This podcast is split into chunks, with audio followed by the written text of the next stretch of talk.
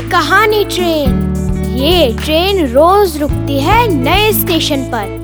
मिलाती है आपको एक नई कहानी और कई नए किरदारों से। तो सब सवार।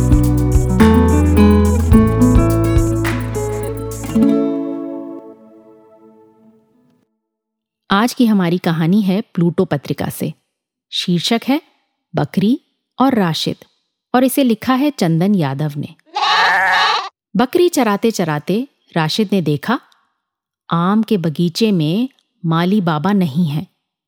वो चुपके से बगीचे में घुसा और आम के सबसे ऊँचे पेड़ पर चढ़ गया। राशिद आम तोड़ ही रहा था कि जाने किधर से माली बाबा आ टपके आम के ठीक नीचे। राशिद कायदे से उतरता तो पकड़े जाने का खतरा था। उसने तय किया कि वो सीधे ज़मीन पर कूदेगा और दौड़ लगा लेगा। माली बाबा ने राशिद को देख लिया था। राशिद जिधर से भी कूदने की कोशिश करता, माली बाबा फुर्ती से उसी तरफ़ हो जाते। और ऐसे खड़े होते कि राशिद कूदे तो सीधे उनके हाथों में हो। राशिद को अब पिटाई का डर सताने लगा था। कुछ देर तक यही आँख मिचौली चलती रही।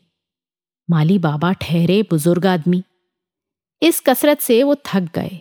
और एक जगह खड़े होकर हाफने लगे। राशिद ने सोचा, सही मौका है, और दूसरी तरफ़ से कूद गया। पर यह क्या? माली बाबा ने फुर्ती से जगह बदली और राशिद सीधा उनके हाथों में आ गिरा। वो राशिद को गोद में लिए चिल्लाए, अरे मूरख, इतनी ऊपर से कूदता तो टांग नहीं टूट जाती? माली बाबा ने राशिद को नीचे उतारा। उसकी पीठ पर प्यार से एक धौल जमाई और बोले, जा, भाग यहाँ से।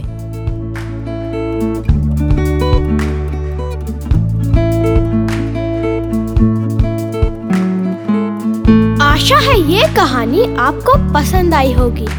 ये कहानी आपके लिए लाए रेखता, नई धारा और प्रथम।